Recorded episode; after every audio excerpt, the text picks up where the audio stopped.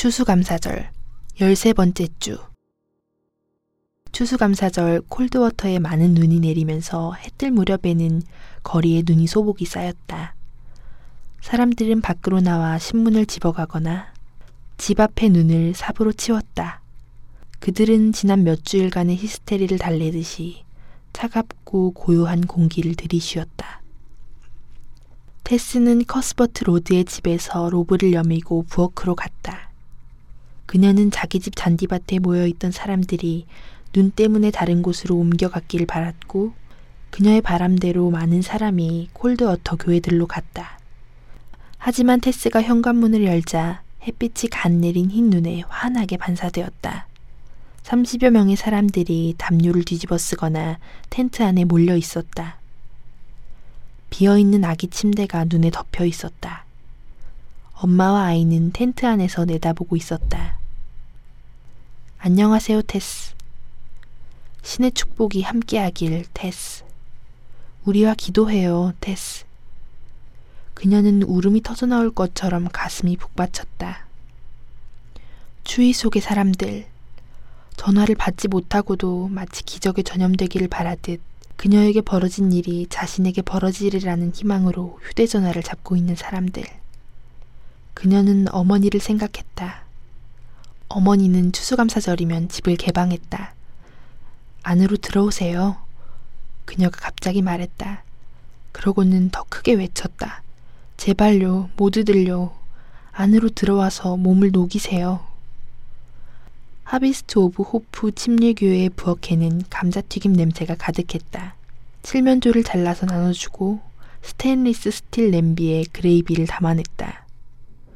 워런 목사는 낯선 사람들 사이를 돌아다니며 차가운 차를 부어주고 용기를 북돋아 주었다. 자원봉사자들은 대부분 원래 신도들이었고 그들은 다른 사람들에게 식사를 나눠주기 위해 자신의 추수감사절 식사를 미뤘다. 그보다 일찍 워런이 캐서린 옐린의 전화를 받았다. 그들은 몇 주일이나 이야기를 나누지 못했다. 즐거운 추수감사절 맞으세요, 목사님. 그래, 캐서린도. 잘 지내시죠? 오늘 아침 주님이 나를 일으키셨지. 온갖 예상을 뒤엎고 말이야. 별 말이 아닌데도 그녀가 킥킥거렸다. 그는 이런 일이 있기 전에는 캐서린이 얼마나 자주 자신을 찾아왔는지 잊어버렸다. 물론 언니를 애도하기 위해서도 왔지만 그의 조언을 구하거나 성경을 공부하기 위해서도 왔다. 그녀는 신앙심이 깊었고 그를 가족처럼 아꼈다.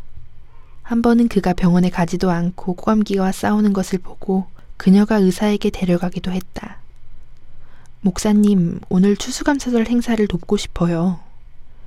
그래, 괜찮으세요? 그는 머뭇거렸다. 그는 캐서린이 일으킨 소란을 목격했다. 시위자들, TV 취재진. 물론 평소라면 내 도움을 환영했겠지. 하지만 내 생각에 침묵. 괜찮아요. 이해해요. 그녀가 말했다. 힘든, 아니에요, 아니에요. 저는 아마도 괜찮아요. 그냥 추수감사절 인사를 드리고 싶었어요.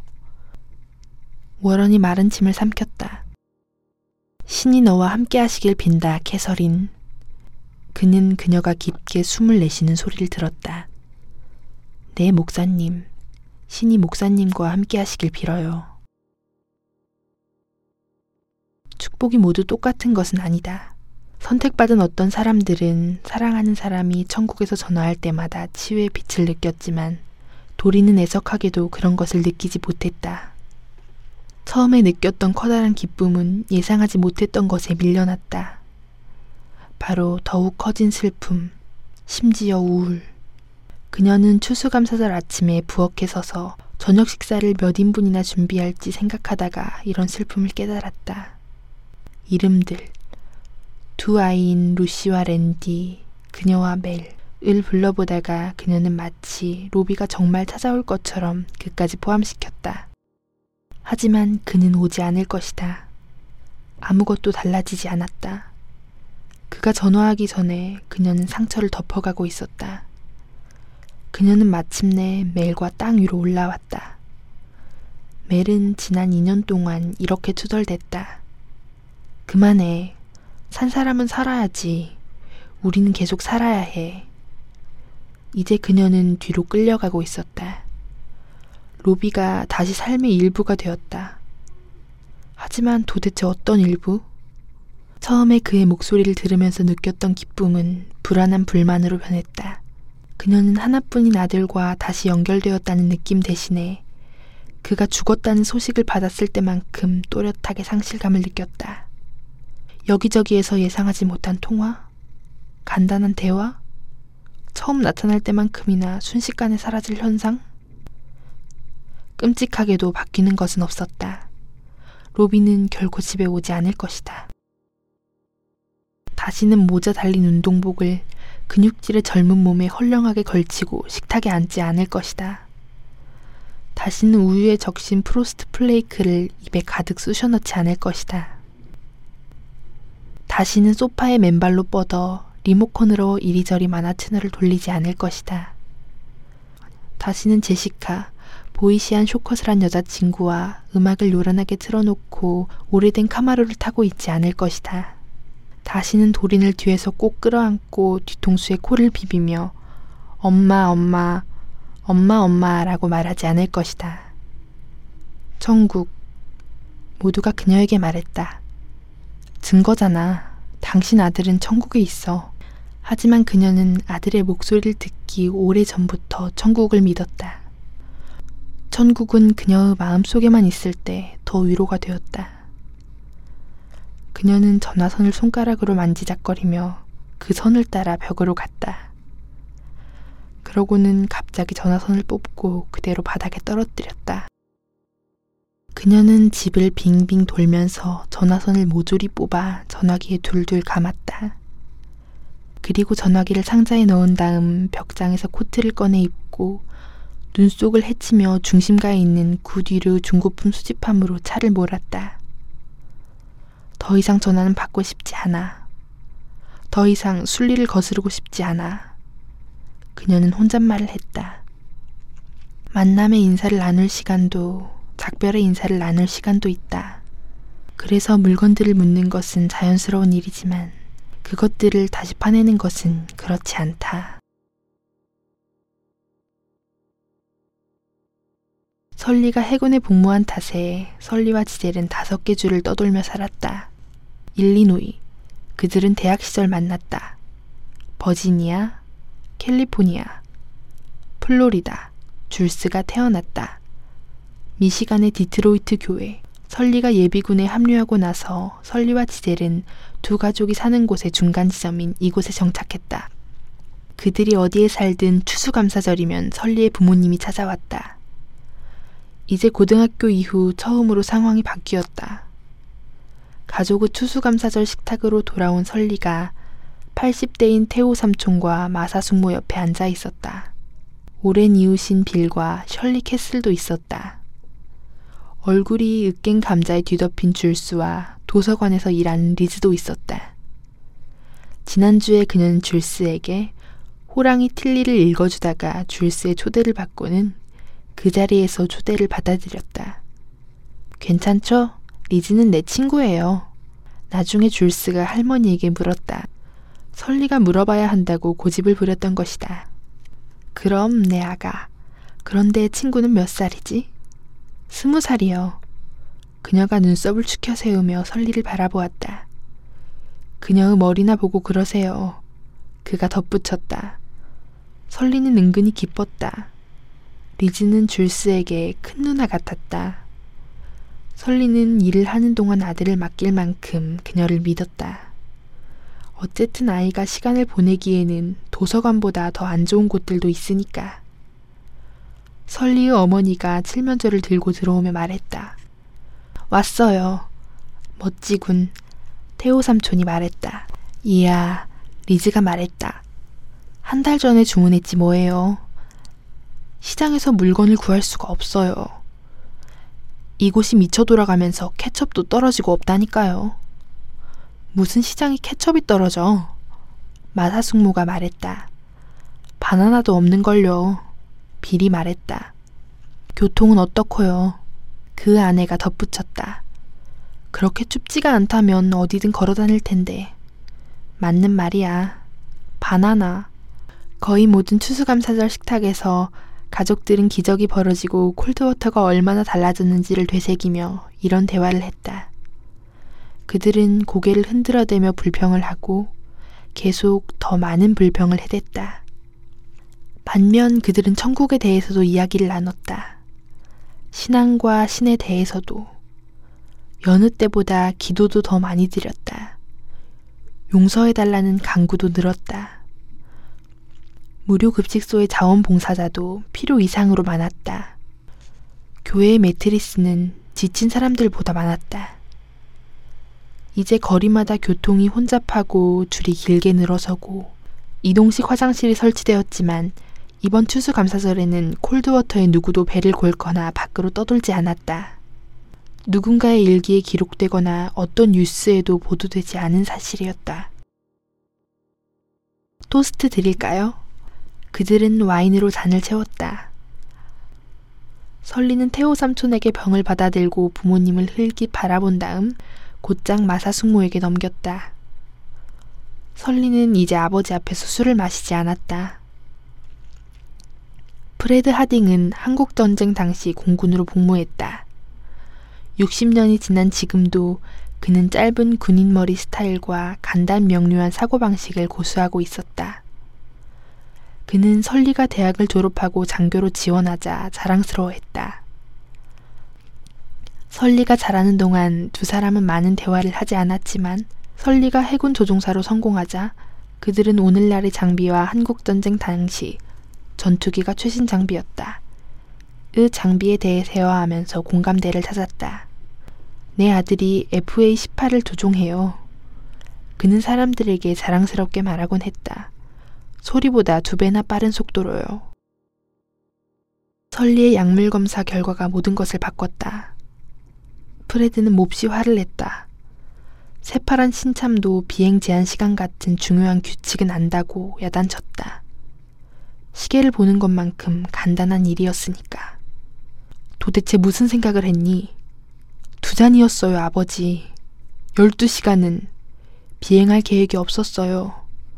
내 지휘관에게 말했어야지. 알아요, 알아요. 내가 모른다고 생각하세요? 그래봤자 아무것도 달라지지 않아요. 난 괜찮았어요. 모두 관제사 탓이라고요. 그것은 중요하지 않아 보였다. 한동안 그의 아버지나 다른 사람들에게는 그렇지 않았지만, 처음에 사람들은 동정적이었다. 상대 비행기는 다행히도 안전히 착륙했고, 설리는 탈출로 인해 트라우마를 갖게 됐으며 지젤은 분명 죄 없는 희생자였다. 불쌍한 부부. 하지만 약물 검사 결과가 새어나가면서 여론은 돌아섰다. 마치 레슬링 선수가 상대를 잡고 있던 손을 놓치고 꼼짝없이 상대에게 잡힌 것처럼 어느 신문이 검사 결과 사본을 입수했다. 그리고 추락 중에 조종사는 술에 취해 있었다? 라는 헤드라인을 내놓았다. TV 뉴스는 그 질문을 비난으로 바꾸어 후속 보도를 했다. 알코올이 조금 검출되었다는 것, 비행에는 문제가 없었다는 것에는 관심도 두지 않았다. 무관용 정책을 펼치는 군은 그런 일들을 심각하게 받아들였다. 상황이 그렇게 전개되면서 그리고 언론은 항상 가장 새로운 자취를 쫓는다. 배경은 흐릿해지고 설리는 죄인으로 전면에 떠밀려 나왔다. 아무도 사라진 비행 기록, 비행 기록이 사라지는 일은 결코 없었다. 과 도망치다 교통사고를 낸 엘리엇 그레이에 대해 이야기하지 않았다. 갑자기 설리 하딩은 냉소적인 논평가들이 말했듯이 무책임함으로 아내를 혼수 상태에 빠뜨린 주정뱅이 조종사가 되었다. 설리는 그 기사를 읽고 나서 더 이상 아무것도 읽지 않게 되었다.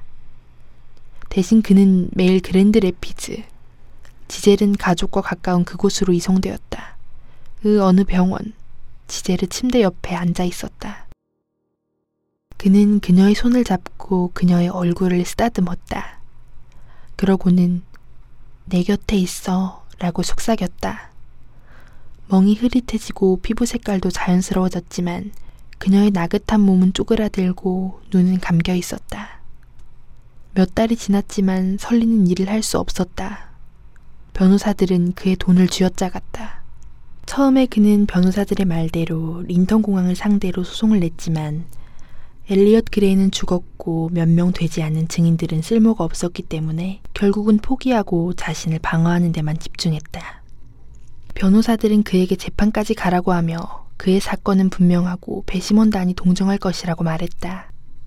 사실 그의 사건은 전혀 분명하지 않았다.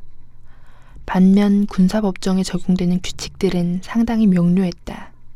비행 12시간 전에 술을 마시는 것은 해군 항공사들의 바이블인 해군 항공부대 훈련과 작전 절차 표준화 위반이었다. 게다가 그는 정부의 재산을 파괴한 책임을 져야 할지도 몰랐다.